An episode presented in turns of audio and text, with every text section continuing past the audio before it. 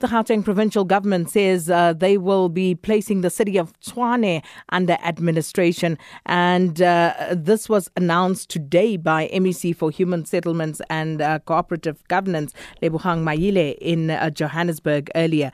Now, Maile says that amongst the reasons for placing the city under administration is uh, the as a result of the frequency of unauthorized and irregular expenditure, as per the Auditor General's report, as well as the current financial crisis that the city is faced with. And yesterday, DA uh, Mayor Stevens Mokgalapa and Speaker Katlego Mathebe uh, were ousted in motions of no confidence. And Maile says that the department is finalizing plans to move forward with placing the city of Tshwane under administration.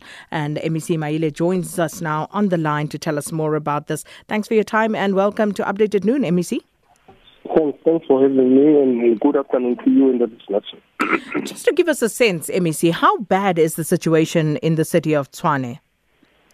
It's it's uh, it's extremely bad um, because uh, it doesn't uh, start now. It has been ongoing for uh, for a long time, and you will remember that uh, they are one of the municipalities that has been writing letters uh, asking for various explanations.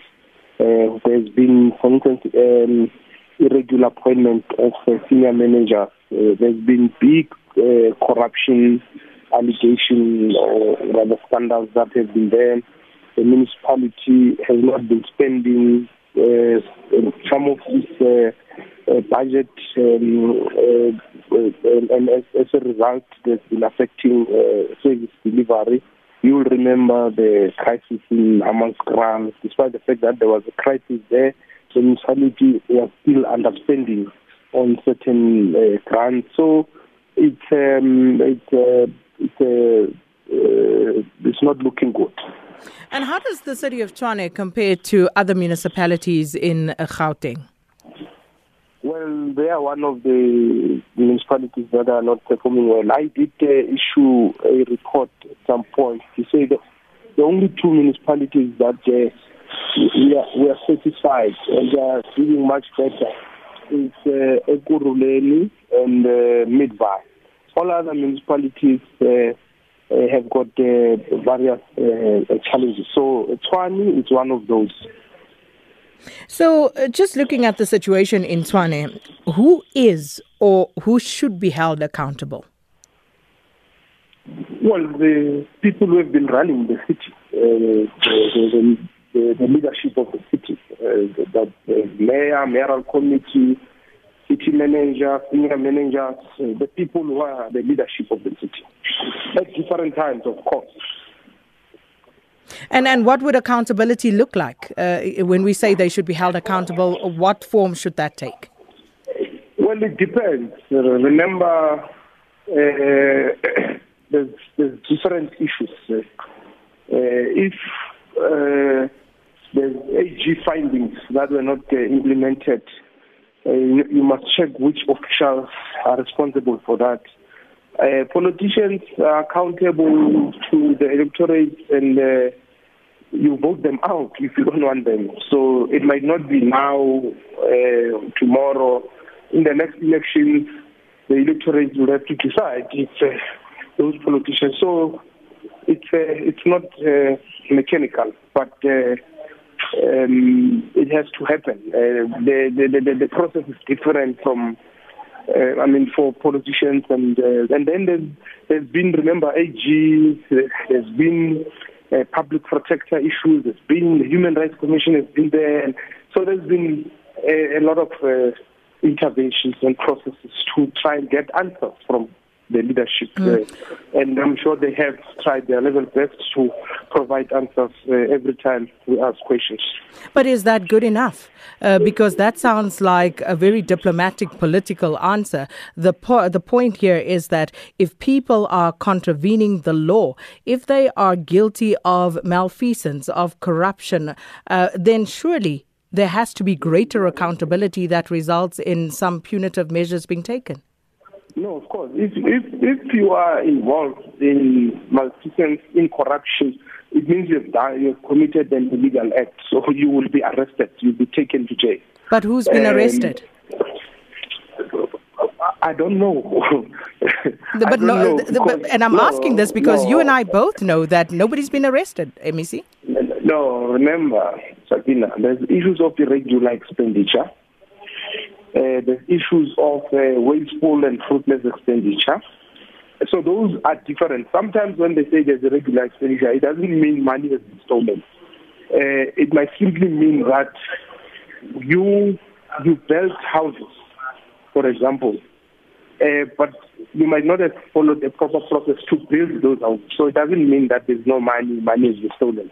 So, but it, in terms of the Public Finance Management Act, it's not good practice, uh, and hence uh, um, uh, uh, a decision to charge you um, can be taken, and it can mm. be taken to GC, but it doesn't mean you stole money. Because sometimes I know when they say irregular, people think you money is gone. No, that's not the case. But you and I both know that's not what I'm talking to uh, uh, about. That's not what I'm referring to. I'm talking about instances whereby there have been um, investigations into allegations of fraud and corruption, which are criminal activities. Yeah, but, yeah, but that, remember, I, I, was not running the city of Fun. Uh, uh, so if there, there is a report where someone was found guilty for corruption, we are going to implement that report, uh, open the case and all that. So this is what I'm um, talking about because yes. it, it is, uh, you know, quite one thing uh, to come in and place the city under administration, but there has to be further accountability in terms of people being held accountable for contravening the law. But taking means you take over and you're going to run things, and therefore you've got the authority to can pursue those who have done wrong. And that's why uh, um, um, um, you, put them under administration so that you've got the authority to run the city. That's what it means. What guarantee is that uh, is there that that's going to make things better in the city? Because uh, we've had other municipalities that have been placed under administration here in Gauteng. You take an example like Emfuleni. Uh, have things improved? What guarantee is there that things will actually turn around by placing the city under administration? Look, uh, we can't fold our arms when things are not going well and say there's no guarantees.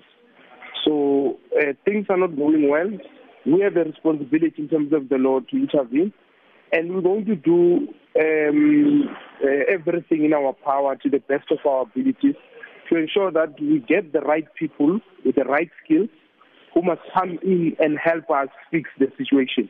And that's the commitment we're making um, to the people of Gauteng. And uh, uh, just a quick one um, what other major decisions came out of the uh, Provincial Executive Council meetings regarding the city of Johannesburg? Well, uh, remember there is the issue about the interpretation of the majority in Johannesburg and which our position is that uh, there is no confusion because the constitution is clear uh, that uh, for council to correct, you need 50% plus one of the total number of seats. And there are certain decisions that um, require 50% plus one of the total number of uh, councillors uh, in the municipality, and that includes the budget. But to vote for the uh, speaker and the mayor, you require a majority of the total number of votes cast. And that is the same opinion that was given to the council when the mayor was elected, and they accepted that opinion. Well, we'll have to leave it there. Thanks so much for your time uh, this afternoon. And that was uh, the Gauteng Cooperative Governance MEC Lebogang Maile.